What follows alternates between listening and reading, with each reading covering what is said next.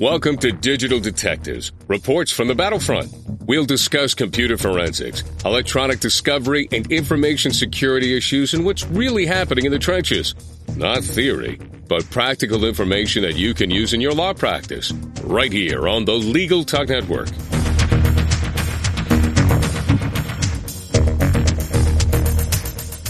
Welcome to the 22nd edition of Digital Detectives. We're glad to have you with us. I'm Sharon Nelson, president of Sensei Enterprises. We would like to take this time to thank our sponsor, Gallivan, Gallivan, and O'Melia, creators of the Digital War Room platform for e-discovery. And I'm John Simek, vice president of Sensei Enterprises. Today on Digital Detectives, our topic is Predictive Coding, Arose by Any Other Name.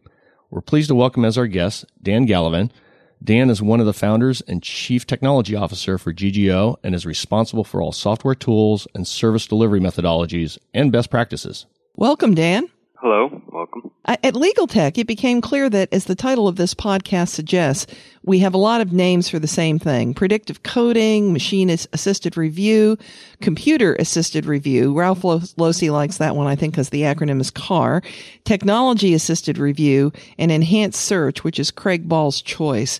And when people use these terms, they often mean very different things, so it's confusing. What term do you prefer and why? Well, I do think there is a fair amount of confusion around terms out there, but that's by and large because different individuals or institutions are kind of pushing subtly different points. Um, to be honest, I don't have a personal preference yet because what I think is going on within the industry is that it isn't quite mature enough yet that we really know what we're describing. Um, each of those terms I've seen applied in different ways. And as the technology emerges, the various vendors and pundits are going to put forth the names that are are uh, most meaningful to them, or if you will, an attempt to brand something that they're after. Um, uh, an example of this would be like consider the term cloud. Uh, that's still confusing to a lot of people, and it's come to mean everything from on the web to remote computing. But over the course of the last year, it's settling down a bit to where people are beginning to understand it means really computing that is not where the machines are within my my site, managed by somebody else. I think over time, confusion in our industry around what these terms mean will begin to settle out as people begin to find the actual application as it relates to the to how it helps attorneys, if you will, the real value behind what's going on. So there's going to be a terminology shakeout. Personally, again, as I noted, I don't really have a preference for the terms I've heard. Part of that comes from what I'm looking for is that which accurately or objectively describes what's really going on. So, if you will, my preference would be something more like rule based or pattern based review, because I think that really gets it down to what the practitioner's after. Um, I'll talk a bit about that more later. But uh, for the purpose of this discussion, uh, we can use predictive coding as a stand in for the notion of a rule based system. Well, Ralph Losey at Legal Tech, he was quoted as saying something along the lines of keyword searches so over, and, and we know Ralph, you know, isn't really short on words a lot of times. Um, so, do you think predictive coding really is going to replace what we traditionally know as keyword searching? Uh, no, not at all. Um, I think statements like that are very exciting, and you know they're uh, they they drive interest in the industry. But the reality is, uh, predictive coding is another tool in our arsenal for for solving or for helping get review done in efficient ways. Um, rule-based coding, it's it's new. It's a very useful tool but it certainly doesn't mean the old tools are useless. Uh, just because somebody invents a screwdriver doesn't mean that a hammer has suddenly become obsolete. Okay. Keywords actually allow us to look for very specific, very targeted content within a document. Um, it's easy to use, it's easy to explain, it's easy to understand, and the technology is well understood.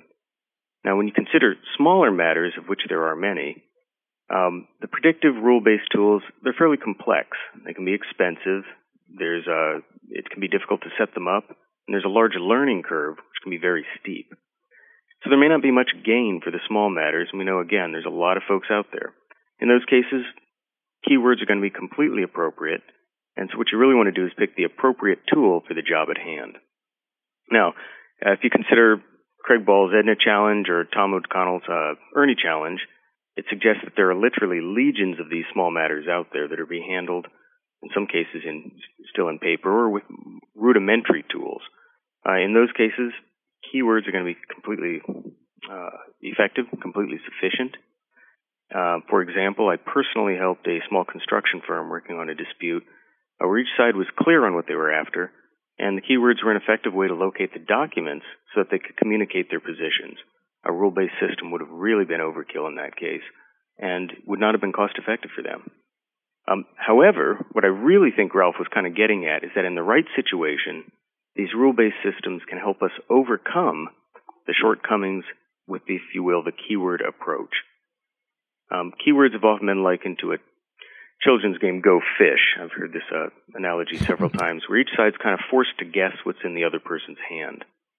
And the other problem with keywords is that in a in a large matter, there's a tendency to overmatch. It's very hard to guess as a person what keyword is precisely the one that gets you the documents you want, but not too many, or conversely, you begin to construct keywords in a way that you end up narrowing out and throwing out items that would have been of interest.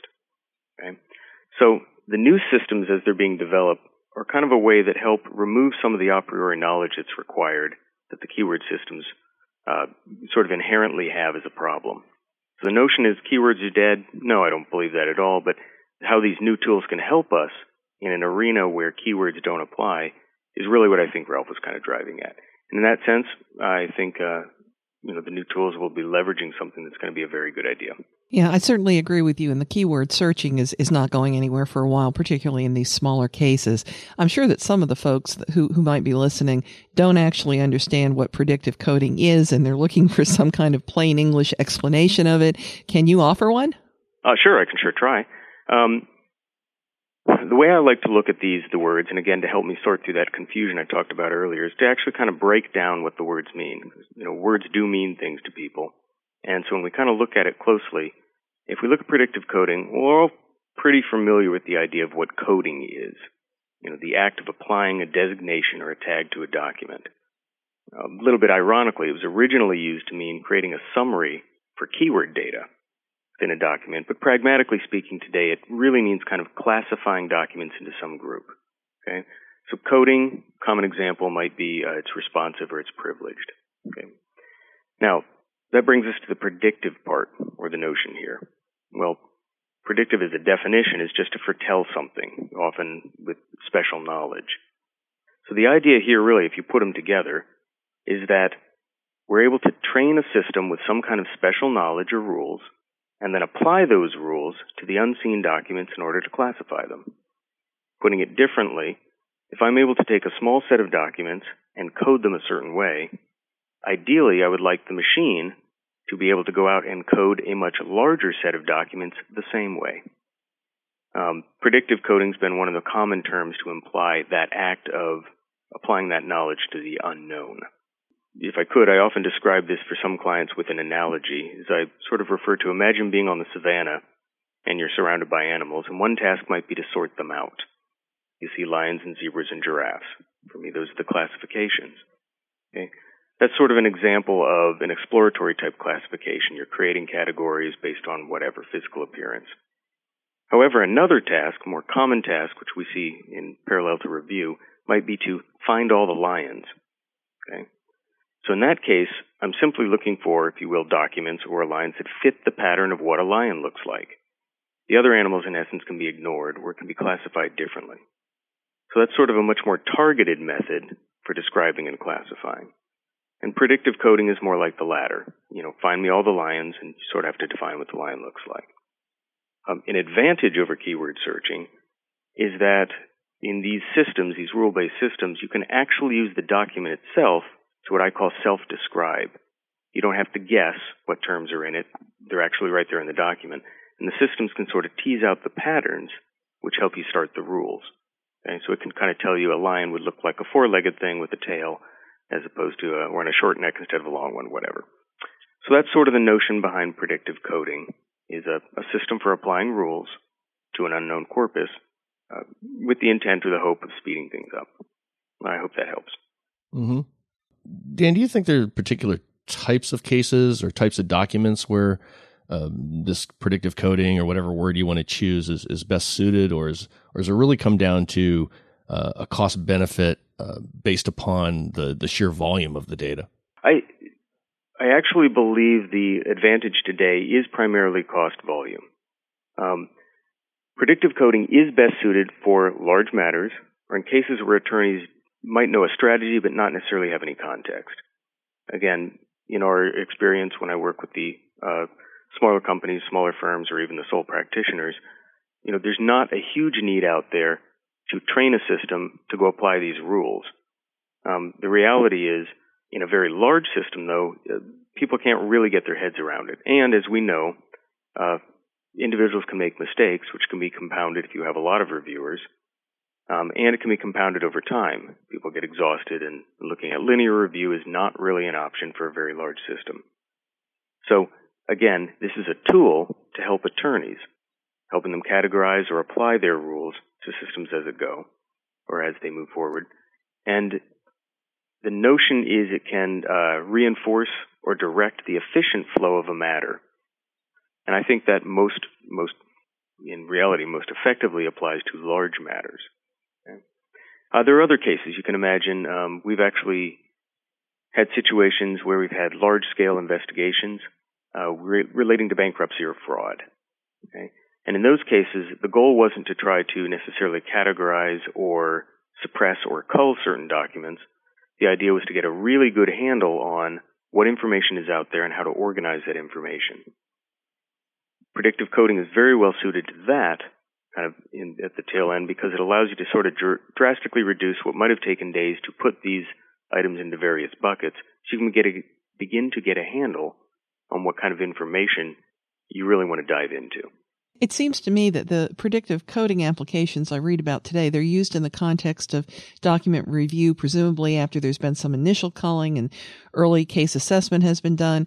Should the intent to use predictive coding technology change the decisions you'd make about the collection uh, during early case assessment? I, I don't believe it should. Um, again, the notion of the coding is to work with the corpus that has been collected and to either tease out a pattern or, much more commonly, to apply your rules or your information to it. But obviously, if if somebody used that to um, train or to decide what they were going to collect, they could be missing entire buckets of information that the system would then never have access to to apply. Okay? So it's not, in my opinion, intended to define or even uh, influence the strategy of what information should be collected. I think that's something that should be done in the normal process of review. It is a tool to help review get more efficient once you understand how it's going. Uh, to put it a little differently, predictive coding is like a really large cannon. And when it goes off, it makes a really big boom. But if it's not pointed in the right direction, you're not going to hit the target. So this is not a catch-all that solves the process, and it isn't something that really should influence where you would look to get information, how you would collect it, you know, and the veracity and integrity of those steps. Hmm. Well, well, some skeptics have concerned that predictive coding provides speed at the expense of accuracy. Uh, are, are there ways to determine how accurate the process really is? Uh, there are. Um, what we have to be very careful with, though, is what accuracy means here. Okay? So, predictive coding, you're always going to be defining some kind of a trade off between speed and accuracy. Um, in the extreme, if you looked at every single document to test the quote unquote accuracy, well, that's just linear review and you've thrown away any gain. So there's always going to be some level of trade off. The trade off with respect to accuracy is that you can be missing some relevant documents, and that's ultimately going to be a judgment call. So the way that I prefer to think of the system is that what you're looking for is confidence, not necessarily accuracy. Uh, back to my Savannah example, if I had a highly specific set of rules to locate zebras, that might be very accurate, but if what I'm after is lions, I've complete lions, I've completely missed the boat. Right? So confidence is what we're after. Um, confidence can be obtained by sampling, just like any statistical process, and we can apply a rigorous test to how we determine our confidence intervals. Now, where it becomes accurate is when you have or your system has enough confidence that what you're creating is actually the content you're after now you've defined accuracy because you're actually aiming at the target and moving it. Um, there is a prevalent myth that human review is the gold standard, and we know that mistakes can be compounded over time. But there's an equally prevalent myth that the machine removes all the errors, that it is accurate simply because it's consistent. At the end of the day, it has to be a human in there deciding whether or not what's coming out of that machine is actually what's relevant to the case. So I tend to think of accuracy not in terms of what I've been hearing a lot in the industry about numerically this or precision or recall that. I tend to think of it more as what's actually going to help the attorney be confident that for a corpus of this size, they really have a handle on it and that it communicates the idea they need to communicate. That's super. Well, before we move on to our next segment, let's take a quick break with a few words from the Legal Talk Network and our sponsor, Gallivan, Gallivan and O'Melia, creators of the digital war room platform for e-discovery.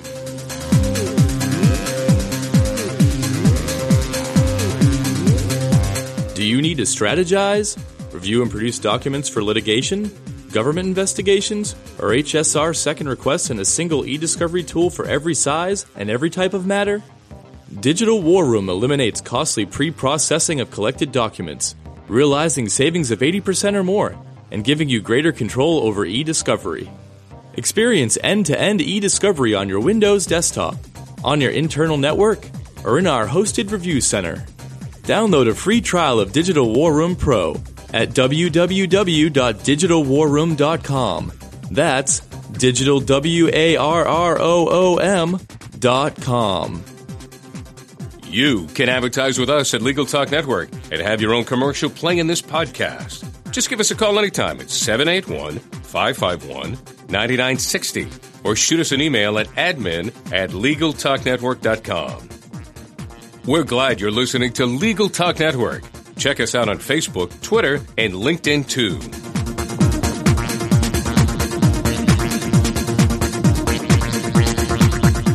Welcome back to Digital Detectives on the Legal Talk Network. Today we're talking to Dan Gallivan, the CTO of Gallivan, Gallivan and O'Melia about eDiscovery's hottest topic, predictive coding.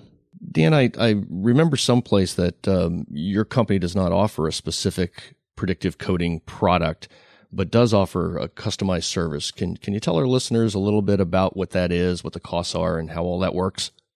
Uh, certainly. Um, so what we've been doing here for about 10 years is uh, obviously e-discovery service and project management.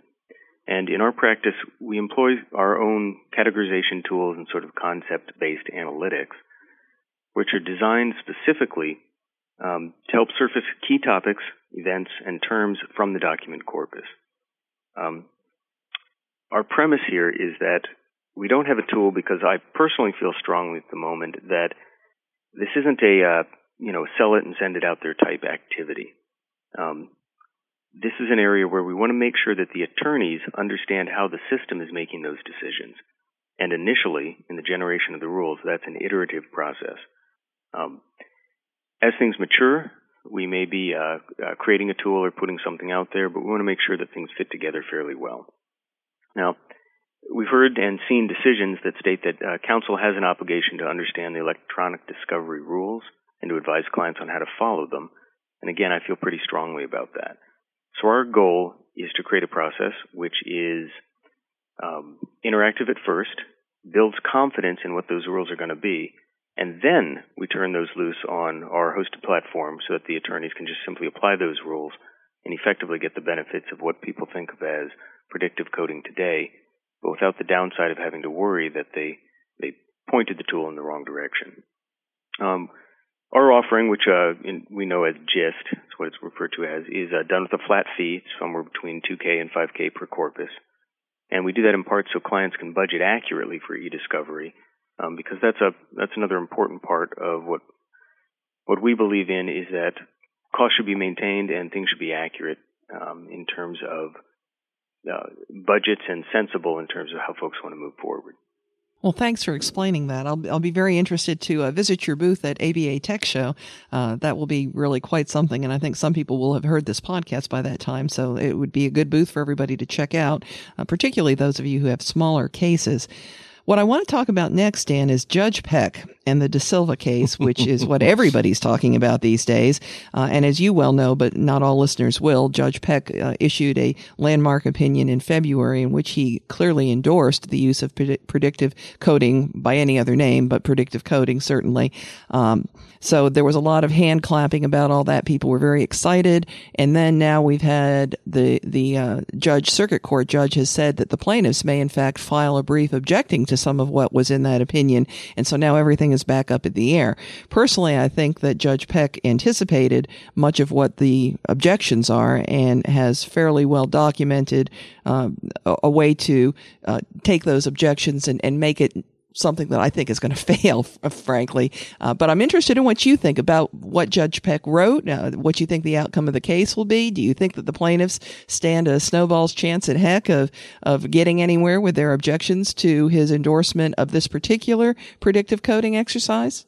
Well, uh, obviously there's a lot going on with uh, what came out of the Da Silva case, but the oh, ruling, um, taking those kind of in a in backward order, there is while I do think there is some chance that there will be objections, I think what it's really going to do ultimately is uh, spearhead the notion or the codification of what is really allowable and how this technology will be able to help us. Okay, so certain areas one might have a legitimate complaint that um, you know I don't understand this technology, they don't. How do I know I actually received what I'm due, so I can make an accurate assessment, uh, you know, and and support my claim that and somehow I was injured or wronged. Um, you know, it can't be a black box to both sides. On the flip side, though, is it's clear that we are past some kind of a tipping point. Um, now, with the legal industry, in, or within the legal industry, that these technologies aren't going to be going away. Um, three things, usually in my experience, have driven a technology to actually be adopted. One is somebody had to have a vision. Secondly, there had to be the technology to create it. But third, most importantly, there had to be some kind of political motivation to get it out there. And so I'm looking at this as the initial sort of first thrust is this is the motivation to really get it out there. We have a precedent now. We have an actual, you know, statement that this is usable. And so there's a, um, you know, the naysayers can kind of come back and say, uh, this doesn't work, but there's something in here that will be driving forward, that will be helping uh, helping the review process as we move forward. Dan, you, touched a little bit on this earlier, but do you ever think we'll reach a point where the, the computers can do it all, or, or are we always going to need the, the human beings? And in, in particular, um, what do you think the effect is going to be on the contract attorneys who really have done a lot of this this manual review of late? Well, I I believe strongly believe we will always need people within the within the system. Um, Judge Peck himself emphasized that uh, Manual review of documents is still the gold standard, but he said that computerized searches are at least as accurate, if not more so, than manual review. Right? Um, again, as I alluded to, uh, machines don't make decisions. They really don't. They're, they are predictable, they're repeatable, but if uh, the system isn't trained properly, you know, it's not going to make a judgment call. That's a human type thing, a human activity. Um, where I do think it will have an impact is, as you noted, on the way review contractors are used or utilized. If the technology bears out in the way that we all see it going, there'll no longer be the need for the 40 reviewers over two years on a large matter. Um, the error that's introduced in that gets removed. And so what you end up having is a smaller set of specialists rather than a very broad set of foot soldiers trying to plow through plow through all of these documents. So I think it will have quite a shift on you know uh, contract reviewers um, and how people even do things in house. Um, but again, I also believe that uh, not every matter is well suited to this. That for some of the larger firms and the larger matters, it'll be absolutely critical. But it's not like the contract review business is going away. I agree, it won't go away, but I, I do think some contract attorneys are going to be out of a job soon. I, uh, I would I would definitely be brushing up on my skills on how I could be an expert in some kind of domain or knowledge. uh, particularly in the larger cases. Um, mm-hmm. But how fast do you think the, the adoption of predicting coding will be? And, and seriously, I, I don't see a, this technology coming down to the small cases anytime soon. I think keywords are perfectly adequate for a while. But what's your opinion? Um, again, I believe we're past that tipping point. I think the adoption is actually going to be fairly quick. Um, what I think is going to happen, though, is we'll always have the early adopters who will be embracing this, and that's where they'll really shake out the issues and you know the things that kind of came up. Um, how much can be understood, how much should be understood, is confidence enough, and you know a, a phrase that I use around here a fair amount is perfection is the enemy of the good enough. Um, you can support your case, you can make an explanation, you can do things. It doesn't mean you have to show you have 100% of every document that's out and about. So I believe the adoption is going to be very quick. I believe the technology is here to stay, and I believe it actually adds real value. However, I also believe it's in its adolescence. I don't believe this is mature by any stretch. I believe a lot of the confusion is people trying to define or show a niche where they can add extra bit of value and ultimately, what I think is going to happen over the next few years is, you know, the warts are going to bubble up, and those are going to be the next set of problems that the technologists are going to knock down in order to support the legal industry. I agree with you completely. And I thank you very much for joining us today, Dan. This is one of the fastest moving e-discovery areas we've ever seen. And we appreciate very much you sharing your expertise with us on this subject. No, no problems at all. It's, a, it's an exciting time for all of us. And so. Well, that does it for this edition of Digital Detectives. And remember, you can subscribe to all editions of this podcast at LegalTalkNetwork.com or on iTunes. And you can find out more about Sensei's computer forensics, technology, and security services at www.senseient.com. We'll see you next time on Digital Detectives. The views expressed by the participants of this program are their own and do not represent the views of, nor are they endorsed by, Legal Talk Network its officers, directors, employees, agents, representatives, shareholders, and subsidiaries. None of the content should be considered legal advice. As always, consult a lawyer.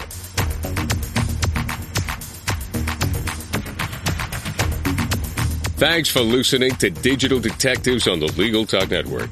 Check out some of our other podcasts on LegalTalkNetwork.com and in iTunes.